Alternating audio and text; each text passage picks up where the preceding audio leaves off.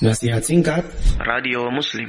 Allah menyeru orang-orang yang beriman Wahai orang-orang yang beriman Ku jagalah anfusakum diri kalian Wa ahlikum nara. Dan, ah, dan keluarga kalian itu dari nar Dari siksa nar Siksa neraka. Allah memerintahkan kita agar kita berhati-hati ya Agar kita menjaga diri kita dari siksa neraka. Dan juga setelah Allah menyeru diri kita sendiri Allah menyeru agar kita menjaga keluarga kita dari siksa neraka. Jadi seruan Allah Subhanahu wa taala di sini itu adalah kepada diri kita sendiri. Karena itulah ya kewajiban utama bagi seorang muslim sebelum dia itu menyelamatkan orang lain, melindungi orang lain, memelihara orang lain dari siksa apa neraka, maka hendaknya ibda binafsik ya. Mulailah dari dirimu sendiri, mulai dari diri Anda sendiri.